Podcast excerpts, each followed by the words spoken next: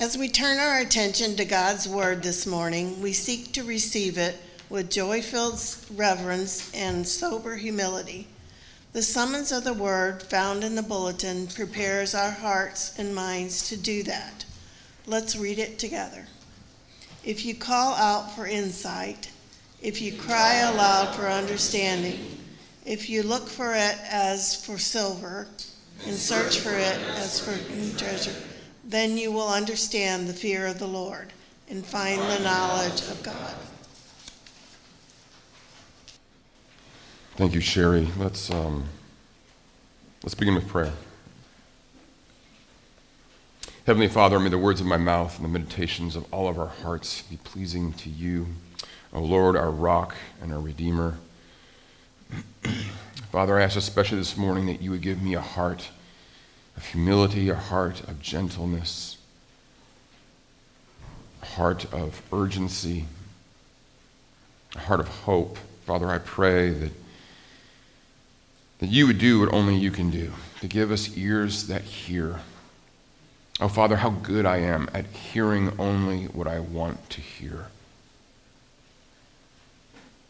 How good I am at treating truth like a smorgasbord, a buffet that I pick and choose the parts I like. Father, how, how slow I am to grow, to receive, how convinced I am that I am right. Father, how good I am at minimizing my own problems, my own issues.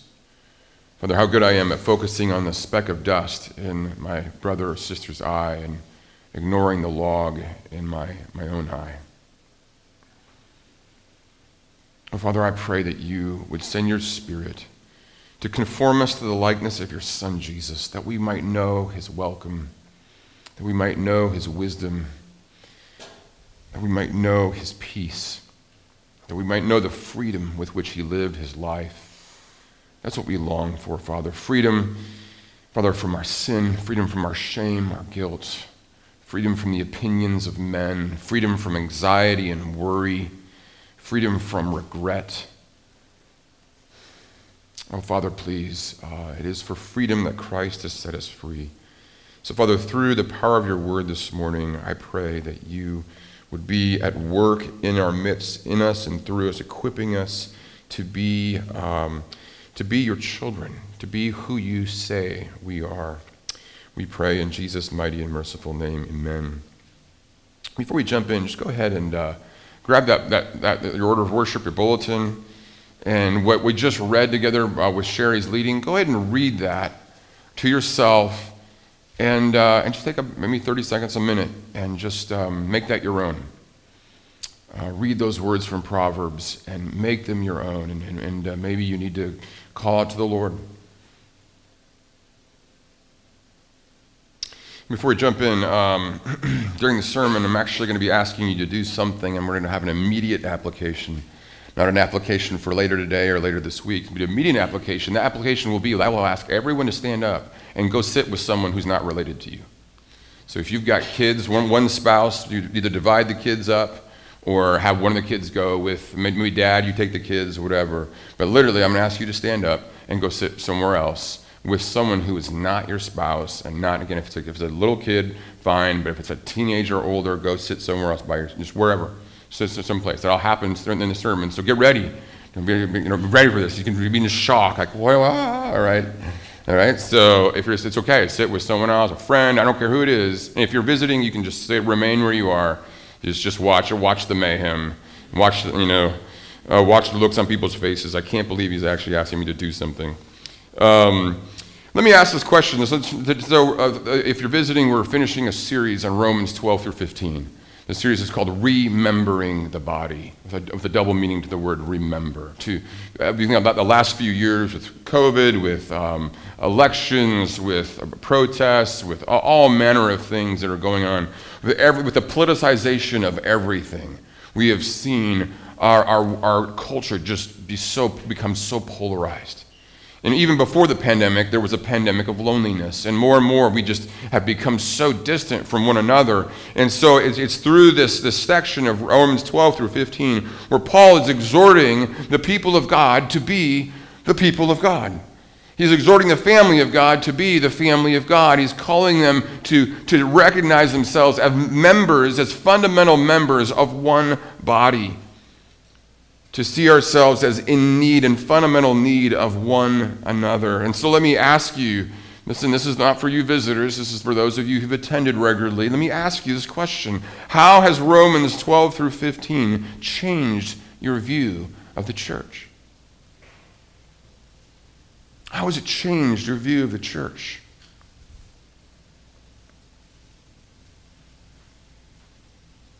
How have these chapters challenged you? What changes have you made? I mean, there's so many exhortations, right? I mean, so many call, oh, counterintuitive, countercultural calls to live in community differently. How have these, cha- these chapters challenged you? What, what changes have you made? Or even looking forward this summer, how will Romans 12 through 15 imp- impact your schedule this summer? How will you do summer of 2022 differently based on Romans 12 through 15? In fact, how might it change your budget this coming summer? The way we're going to think about how we spend our money this summer is going to be different because of Romans 12 through 15. It's going to be different because of the vision of the people of God found in these chapters. It's made such an impact in my life over the last weeks that it's going to change how I think about how I do hospitality, how I do my budget.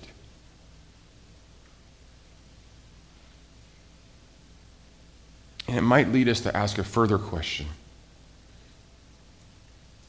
How well am I really listening to God's word every Sunday? I mean, if you've listened to these, these sermons week in and week out, if you've listened to Paul's words and nothing has changed, nothing has changed in your schedule, in your relationships, in how you think about the people of God.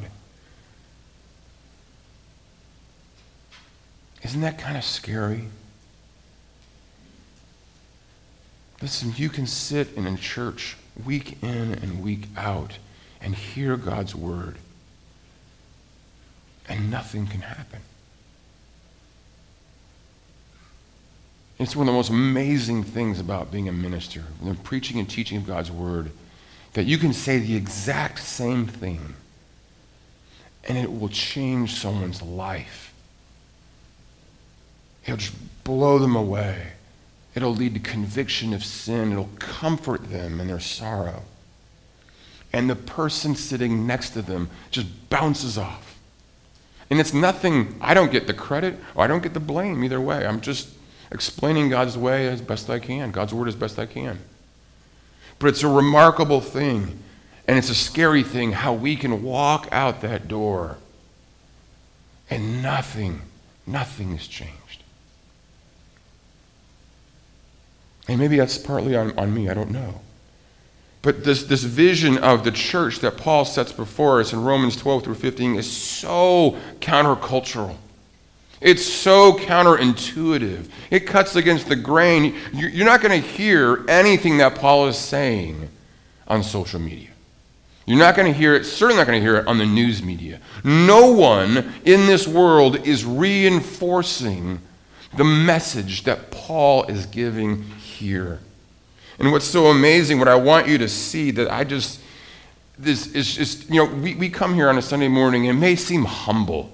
There aren't that many of us. I mean, look at that parking lot. I mean, look at the, the facilities. Man, it's just, it's just, you know, not that much. Well, you know what? The, the churches to whom Paul was writing in Rome were far less impressive. There were fewer of them. There were house churches. They were mostly, you know, lower status persons. I mean, it just, it was a very unimpressive group.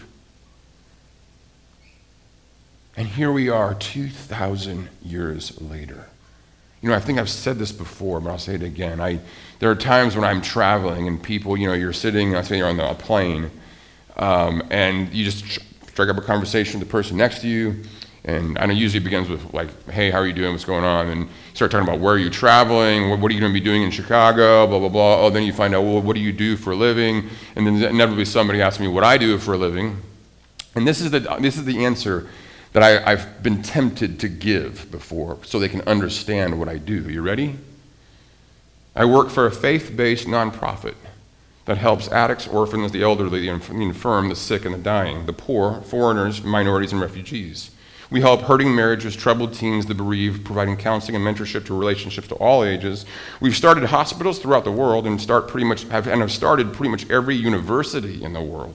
In the Western Hemisphere, we've been the single greatest benefactor and advocate for the visual and performing arts, as well as for architecture. We led the causes to, the, to end the transatlantic slave trade, as well as slavery and segregation in the American South. We have locations in almost every country in the world, and yet we have no central office. We recently celebrated our 2000th year. What are we called? The church. And it's all because of embracing a community that Paul is talking about in Romans. Are you with me? It's about embracing a counter, very counterintuitive thing called grace. So this morning I'm going to ask you again, and, and, maybe it's just maybe it's just you coming sitting down in the next couple weeks or just rereading Romans 12 through 15. Praying it. It's so easy to pray. I mean, it's just so easy to pray. Father, thank you so much for your mercy. I want to offer my body as a living sacrifice to you, holy and pleasing to God. I don't want to be conformed anymore by the pattern of this world, but I want to be transformed by the renewing of my mind so that I can discern what your will is. Actually, come to see your will as holy, beautiful, and perfect. I don't want to think of myself more highly than I thought, but let me help me to think of myself with sober judgment and according to the grace that I've been given. Right? I, I, want my love to be sincere. I want to hate what is evil and cling to what is good. I want to be devoted to, one, to my brothers and sisters in brotherly love. I want to be zealous keeping my spiritual fervor, serving the Lord. I want to weep with those who weep and, and, and rejoice with those who rejoice. You just go on, it's just a beautiful prayer. And it's all right there. It's, right out there laid in front of you. And you can wrestle with these things. You know what? We rejoice with those who rejoice. I don't like to do that. I see other people do well, and you know what? I'm jealous of them. Father, forgive me for being jealous when other people do well. Forgive me for rejoicing silently when they blow it, when they fail. See, it's just, it's not that hard.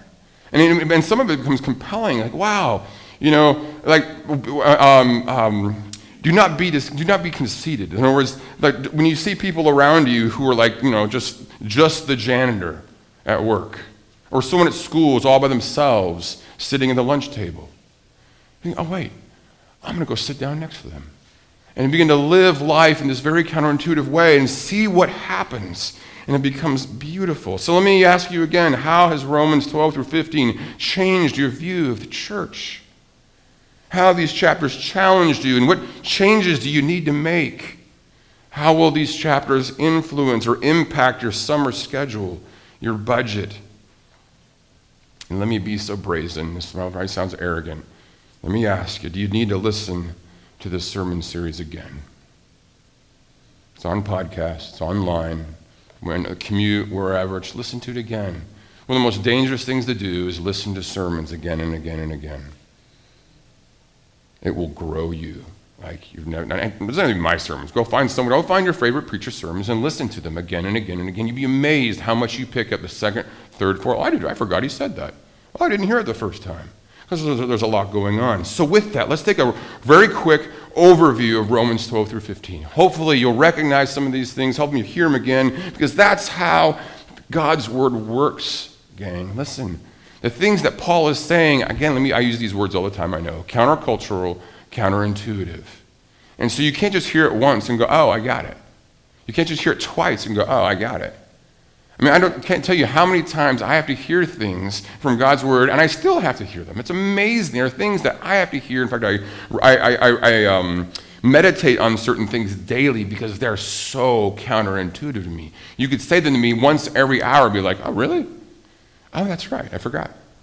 Because they're so counterintuitive to the way I think about, uh, about myself, about God, about the world around me. So, with that, if you've got it, it's on page five, uh, sorry, page 975, if you'd like to follow along in your Pew Bible. Again, it's Romans chapter 12, page 975. And it's very simple. He, uh, Paul begins, he roots everything in God's welcome, the, what I'm going to call God's welcome. That is God's mercy. He says, Therefore, I urge you, brothers and sisters, in view of God's mercy, and for Paul, God's mercy, his welcome was everything, because Paul was the least deserving to be welcomed. If you know the story of Paul, he was the guy who was against everything that Jesus stood for. And so, for Paul to be welcomed by Christ, to be, to be embraced, to receive that mercy, just blew his mind. In Ephesians, he refers to himself as the chief of sinners, or as the, the less, uh, uh, less than the least of all God's people. Isn't that a great line? Less than the least of all God's people. He, he was so unbelievably convinced of his own sin and how undeserving he was of God's mercy that it just it rocked his world and if you've ever come across persons whose lives are just just just, just ooze this sort of humility this sort of this deep sense that they have they have rebelled against god and that they have deeply deeply hurt people. But i was just talking to my neighbor last night and she asked me so what is real like what is real confession? This is an amazing question. I have these, these neighbors and they're, they're wonderful people jen and jerry. They they're, they're, uh, they're i would say they're, they're, they would say they're catholic uh, they don't attend regularly they, they just kind of do their thing and, but whenever I go over there, they'll often invite me over for a fire pit and we have a beer together or something. They, they sit down and, and the, the, theological questions start coming at me. And it's just absolutely it's hilarious. And so we started asking about contrition. What does it mean last night? I said, well, one of the things about contrition, true contrition, is that you recognize how much you have hurt other people. You, you, you survey the damage. And it's just, you think, I cannot believe I said that. I cannot believe I did that you, you, you finally, you at last get how much your sin impacts other people. And for Paul, he, he got it. I mean, he, saw the carnage. I mean, he was a murderer. I mean, he was a persecutor, and he recognized that, and he, he, he lives his life in view of the welcome that he has received. And so it begins, it's rooted in his welcome. His welcome, then Paul says in the rest of verse 1, it means that we as Christians are all about two things. First, worship. His welcome means we're all about his worship. It's a complete, an exclusive worship. We offer our bodies as living sacrifice. It's a public worship. That word body means that it's public. It, it, goes, it goes alive. People can see it. It's exemplified the other day. My daughter, my, my, my, daughter Rosemary and I went out for dinner together. We're hanging out. She told me about how her friends got into this discussion about death and how, how they're scared about it, they're terrified of dying. And Sarah and, and Rosemary, in this wonderful, um, I mean, Rosemary has this wonderful countenance about her, which I can talk about her because she's not here, she's in the nursery. Um, has this wonderful countenance where she just said, Well, no, I'm, I'm not really scared of death. And she said in this very convincing, just, just matter of fact sort of way. And, and her friends were like, What? Like, what you, how is that even possible? And she just went on to explain her faith. This is what, unashamed, hey, this is, this is I mean, it's just it is what it is. I mean, I die. I mean, it's like falling asleep and I wake up and I'm going to see Jesus. I mean, what could be better? I mean, then I get a new, I'll get my body back and I'm new heavens and new earth. I mean, what's there, what's there to be scared about? It's a public faith. His, his welcome means we're all about his worship, a complete and exclusive public worship. That's the first thing. The second thing is that his welcome means that we're all about his wisdom. Look in verse 2. I love what he says here. But do not conform to the pattern of this world. Don't be a worldly sheep. Don't just sit there and listen to Oprah, listen to Dr. Phil, listen to the news media, the social media. I can't tell you how many parents I run into, ah, man, who are parenting using advice from social media. Really? That's what you want to do. You know, oh, it's tweeted here, so I might, I found it on TikTok, so it must, right? I mean, it's just like, wow, like, are you, Do not be conformed to the pattern of this world, but what? What does he say?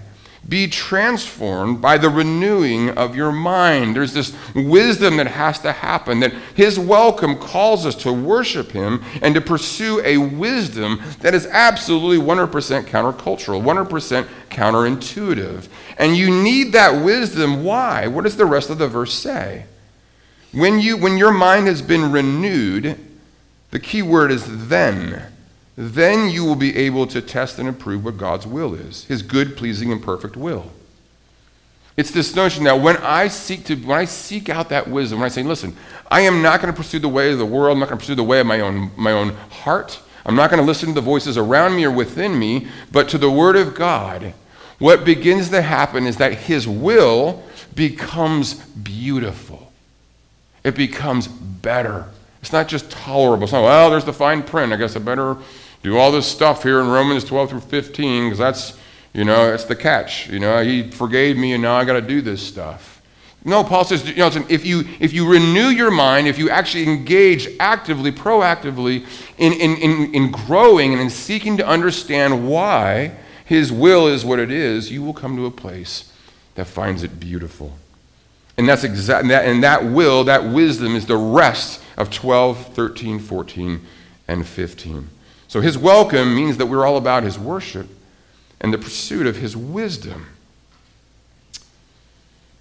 And why is that? And let me just give you an example of that wisdom. Um, the, the world today, especially, and this is very different from Paul's world, but the Western culture today says that, that to be conformed to the pattern of this world, to live like other people are living, would be to simply follow your feelings, to follow whatever feels right in the moment. And uh, I can just give you example for example. I'll just give you one. But I can think of a, a conversation that I had with a, um, a young man, well, it's a, man about my age, uh, late 30s, early 40s, who had lived sort of the, the, bachelor's life. I mean, he had lived it up. He had, you know, I just went, went from girl to girl to girl, partying, etc. Was a good looking guy, fit, had a great job, plenty of money. And, uh, and he told me, he said, you know, after so many years of doing this, I realize, one, that I'm incredibly lonely. And he said, two, I realize I've been doing this for so long that I don't think I could ever be faithful. Because this is what I do. Because the whole notion of self control, of saying no to self, was so absent from his life for 20 years that then no, he's like being honest. I don't know that I could do that. And so this very counter, the, the wisdom of the world that says self-control, what's that? Which again, by the way, in Paul's day, that was not the case. I mean, the Ro- ancient Roman philosophy was often very, all about autokratia, self-control. It's all about how do I get myself under control, right? How do I stop eating? How do I stop fearing? How do I stop? You know, you name fill in the blank. They understood, and, and, and the early Christians were right there with them, saying, "Yeah, that's right. Wisdom isn't simply letting it rip, letting it go. Wisdom actually calls us to a constraint that actually frees us so that we're not lonely and that we can be faithful because we've chastened, we've, we've struggled to, to, to, to, to get our fears and our passions under control. So it seeks, uh, so his welcome calls us to a worship and a wisdom that is very countercultural and counterintuitive. A wisdom that looks like uh, that looks as follows. First, it's a wisdom that humbly leverages our gifts. Look at look in verses three through eight. Verses three through eight. Here in this context, he talks about leveraging our gifts for the sake of the body of Christ. And he talks about doing it humbly. For by the grace given me, I say to every one of you, do not think of yourself more highly than you ought but rather think of yourself with sober judgment in accordance with the measure of faith that God has given to each of you. And he speaks of how each of us, we are members, for just as each one of us has one body with many members, and these members do not all have the same function. So in Christ, we, though many, form one body, and each member belongs to all the others. Isn't that beautiful? We have different gifts according to the grace given to each of us. If your gift is prophesying, then prophesy right? In accordance with your faith. If it is serving, then serve. If it is teaching, then teach. And he goes on to speak this notion that whatever your gift may be, leverage it for the people of God. That's not rocket science, but it requires us to say, you know what? Here are the gifts that I have. Now I'm going to give it to this local, tiny little church in South County. It's a powerful thing. My, my uh, older brother pastors a church back in Montana, and uh, they, they don't own the building that they worship in, it's a school. And uh, so they have to have a setup team, right? Every, every single Sunday, people come in, they, they set up the stuff, put the sign out in front, et cetera, et cetera. And one of the guys, um, I should know his first name, I don't know. His last name is Daines. Now, you probably never heard of Daines. Or, is it, what's his first name? Is it Tom or was Steve? Steve Daines. Well, Steve happens to be a U.S. Senator. He's one of the two senators in the state of Montana, and he's on the setup team. Every flies back from, from D.C. on what, Thursday or Friday. You know how exhausted he would be, how busy he is of his schedule. And guess what? He shows up for the setup team. Now that's now think about that. You drive in, and chances are you'd probably recognize Senator Daines out putting the, putting the, the sign up or whatever. He does childcare. He also does he's on the welcome the, the, the welcome desk. It's a larger church. When you decide to give yourself your gifts to the local church. And you really just, I mean, it doesn't, I'm paid to do this. You're not. And when you show up and you give yourself to the child care, and you show up early and you do it really well, and you show up and you give yourself to some aspect of this church, you show up and say, you know what? I just want to invest in the women in this church. I'm going to, I'm going to set aside some money and I'm going to take them to lunch. No agenda, not trying to do something. I'm just going to like just love them, care for them, pray for them whatever it may be. Or you know what? Uh, there, I, I, loved how Jim prayed for the children of our church. Wasn't that beautiful? You think, you know what? I see these, I see kids hanging out here on the couch afterward. I'm going to go talk to them. I'm going to make it my goal to regularly, whoever it is, I'm going to go talk to one teenager every Sunday. And it's going to be awkward. It's to be weird. You know, whatever. Just do it. When we give ourselves, when we leverage our gifts, it makes a big impact. So, on the one hand, you've got Senator Daines. On the other hand, you've got Harrison, my son, who's two. How many of you have had Harrison come greet you? Raise your hand. Yeah, I see a number of hands, right? I mean, just literally, hi, hi. I mean, he should be a Walmart greeter. We're at Walmart, and he sits there, like, hi, hi, hi. I mean, is that how much money does he have in his account? None. How, what's his education level? None. All right? He's making an impact. He's using his own, well, the thing that he knows how to do, he knows like eight words, and one of them's hi. You know, he knows how to hug. There you go. He's using the gifts that God has given. We leverage our gifts. The second thing we're called to do is to live in grace, verses 9 through 16. First, leverage our gifts. Uh, second, live in grace. 9 through 16 speaks of investing, all of us investing in a way that is that has no regard for what I said at the very beginning of the service, no regard for family, no regard for ability. Verse 9 Love must be sincere, hate what is evil, cling to what is good. Be devoted to one another in, it should say, brotherly love. It's a fraternal love. Honor one another above yourselves. Never be lacking in zeal, but keep your spiritual serving the Lord. He goes on, um, share, verse 13, share with the Lord's people who are in need. Practice hospitality. One of my best friends is a professor of classes classics at Duke. He went to Bowdoin, uh, Bowdoin College in Maine, I think it is. And he talks about, you ask him, who had the biggest impact on you during your college experience? You think, oh, it's going to be a professor, or oh, it's going to be the pastor of the church you went to, or wherever. He says, no. It was this man, a widower, who was a florist in town, had a high school education, and he would invite Jed and a bunch of college kids and just really whoever wanted to come. He'd invite them over to his house for lunch after church every Sunday. They'd have discussions. He would serve them. He would make food for them. He was a widower, old, old, old fellow. And he just loved to open his home. He loved to share his flowers.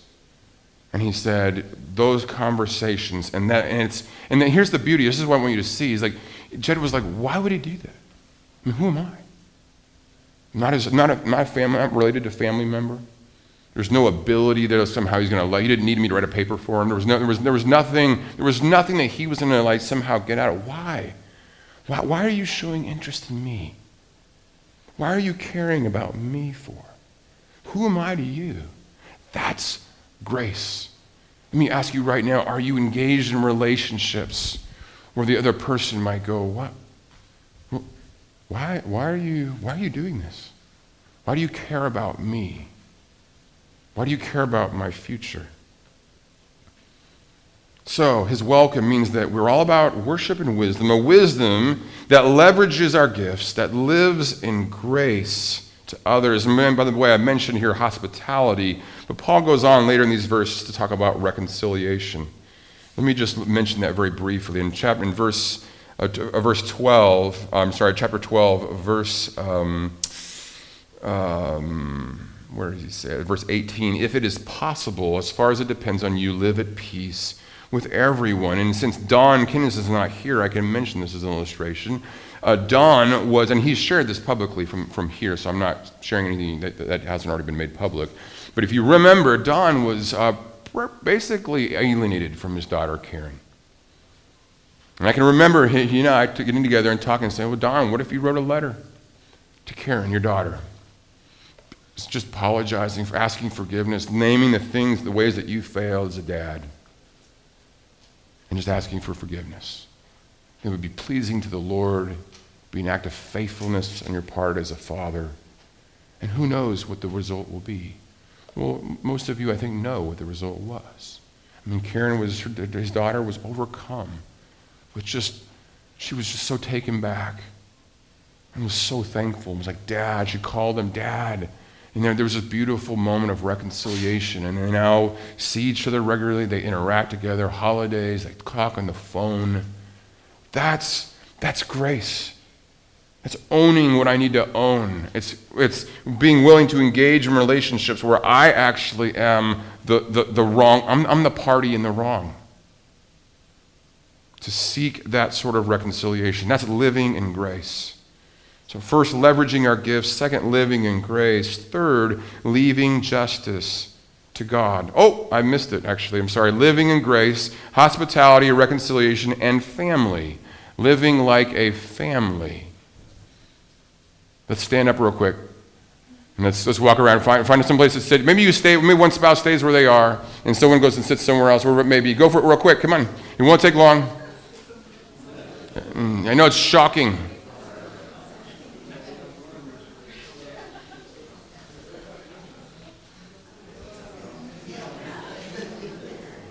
Stretch those legs. There we go. All right. I love it. This is great.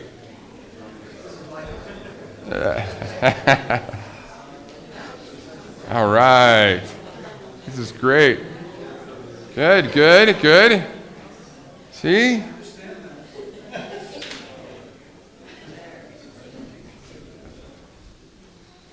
So I remember at the beginning of the sermon, at the beginning of the service, where I say human flourishing is often thought as all about family, biological family, or it's all about ability, like meritocracy. That's what America is.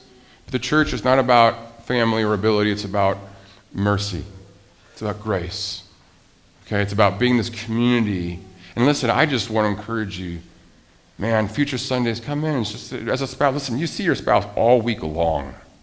All right? I mean, if you guys need time together during the service, like, you need, I mean, there's something wrong. You need counseling. I haven't seen you all week. You know what I mean? No, no. I mean, like, so just, just agree. Walk on and say, hey, let's go sit somewhere. We'll, we'll, we'll see each other after the service. Okay? And you just go sit somewhere else. What is it like when you sit next to, sit down next to someone? Hey, do you mind if I sit with you this Sunday? Yeah, absolutely. Yeah, sit down. That's great. We have widows in this church. We have widowers in this church. We have singles in this church. And this is your way, a tangible, concrete way of saying, you know what? We're family. I'm going to sit next to you. Let's hang out, let's talk. And after the service, you just start talking and connecting and ask about what, what are their prayer needs, what, what's going on in their life, what, what, what, what's, what, are their, what are victories and defeats, whatever it may be. We're almost done here. So we, uh, his welcome means we're all about his worship and his wisdom, a wisdom that calls us to leverage our gifts it calls us to live in grace, and then it calls us to, to, to leave justice to God. To leave justice to God. Look at verse 17 of chapter 12. Do not repay anyone evil for evil. Got that? Do not repay anyone. I don't care what they've done, who they are, what, what, what, what, what race, what ethnicity, what age, whatever they've done to you, you cannot, you must not repay anyone evil for evil. And he goes on in verse 19 Do not take revenge, my friends, but what? Leave room for God's wrath. We're leaving justice to God. Leave justice to God. Leave room for God's wrath. Verse uh, uh, continuing in verse 19, for it is written, It is mine to avenge, this is God talking, it is mine to avenge, I will repay, says the Lord. On the contrary, if your enemy is hungry, wow, feed him. Isn't that crazy? If he's thirsty, give him something to drink. In doing this, you will heap burning coals on his head. I can think of um, a, a, woman that whom we came to know as our Florida mom. Uh, we got to know her at our church in Florida. Um, around the time we got to know her, she discovered that her husband was having an affair. And everyone, he was a very wealthy man. And every, all her friends, everyone said to her, This is your moment. Divorce him for everything he's worth. Show him that he made the biggest mistake in the world. I mean, just take him down hard. And she didn't. She decided, and she could have biblically, she could have gotten nothing wrong. She could have gotten a divorce. That would not have been wrong. But she decided that actually she would stay, and that she would love him and show him mercy. And she and her husband were very well known in the community. And what she did just was a jaw dropper to so many people. Could not believe in fact, and what I mentioned, and they stayed, while, uh, they stayed together for a little while longer, and then he just couldn't figure her out. He said, I don't, you, you said you've become religious, you're like a religious Bible freak. I don't get you. And he divorced her. But she left justice to God. Leaving justice to God and then also to the government. That's what verses 13, into chapter 13, the verse 7 verses. It's all about listen, you leave justice to God, but also you leave justice to the governing authorities. And then he goes on in the rest of chapter 13. It's, so it's, li- it's leveraging our gifts, living in grace, leaving justice to God and to the government, and then loving one another, giving, given the coming dawn. And he speaks of our obligation uh, in verse uh, 8 of chapter 13. Let no debt remain outstanding except the continuing debt to love one another. And he says, verse 11, and do this understanding the present time. The hour has already come for you to wake up from your slumber because our salvation is nearer now than we first believed. The night is nearly over, the day is almost here. That is classic first century uh, Christian ethics. It's like this is, the, this is where the world is going. The, the, Christ has, has, has begun a new order, and therefore we are to live lives of love loving one another given the coming dawn, especially verse chapter 14 into 15, especially with those who disagree with us. You know, it's one of the most powerful things about the Christian church is that we are to understand what's important, what's central, and on the things that are disagreeable, the things that are disputable, we love one another. We pursue one another. Hey, you and I disagree about worship music. Hey, you and I disagree on this theological issue. Hey, you and I disagree on this political candidate hey, you and I disagree on all these various things, and they're important. I mean, they, they matter, they're not insignificant. But you disagree, and it's not enough to break fellowship. It's not enough to say, you know what, I'm done with you. You don't get it. Like you're on a different planet. You've lost the plot. No, I'm going to pursue you. I'm going to learn from it. In fact, because we disagree on these issues, I need to spend more time with you. I need to make sure that you know that I think you belong here. I'm going to like be proactively pursuing, loving, caring for you, celebrating you, advocating for you because you and I disagree on these various issues. Let me just um, let me just close uh, with, uh, with this. I, um, I um, have a good friend of mine who uh, he's approaching retirement age, um, and he I recently met with him um, for, for a drink, and he, um, he's, he and his wife are talking about retirement and what they're going to do for the retirement. And uh, they went back and forth about different things they could do. They about traveling, You know, they thought about actually maybe, maybe moving to like Florida or, you know, to, uh, what was it, uh, outside of Phoenix to um, Scottsdale. Uh, these are different things that they could do in their retirement. And as they prayed about and talked about it more and more, they said, you know what, what we're going to do is we're going to stay here in St. Louis and we're going to serve and love the people in our church. And he said to me, Bruce, he said, here's our logic. He said, we're going to have a new, we're, we're going to have all eternity in a new heavens and a new earth to do all the travel we want to do. And so further that, we've invested the last decades in the people in this church. They know us, we know them. And so, what he's doing, and this is such a beautiful thing. I mean, his story is one of those beautiful stories. He has so much pain, so much sorrow. He's alienated from his three, three children. And he was one of the most bitter divorces. I, I walked through his divorce. It was, this, is, this is 15, 15 plus years ago. And um, his wife succeeded in turning his three kids against him. And it's so bitter. I mean, he says, Bruce, not a day goes by that I don't want to sit, I, I just sit there and agonize, wondering what could I have done differently as a husband and father to make things turn out differently for my relationship with my kids. But here they are, husband and wife, and he's remarried, and they're serving in their local church. And you know what he does? He does a lot of things. One of the things he does is he mentors teens. He mentors teens. And he just went to the youth pastors. He said, you know, listen, I, I, I would love to just, I, mean, I don't know if this is a thing, I don't know if this is awkward or weird or whatever, but I would like to invest in some of the young men in our church. And he's doing it. He meets with them regularly, like weekly. I think they meet together. And, and these kids and these boys, young men are eating it up. The parents couldn't be happier to have an adult figure in, their li- in the lives of their children, lives of these young boys, loving them, caring for them, hanging out with them, giving them wisdom, real life wisdom. And the kids are, the boys are like, why? I mean, who, who are you? What, why are you doing this for me? And the answer is the welcome that they've received. Let's pray together.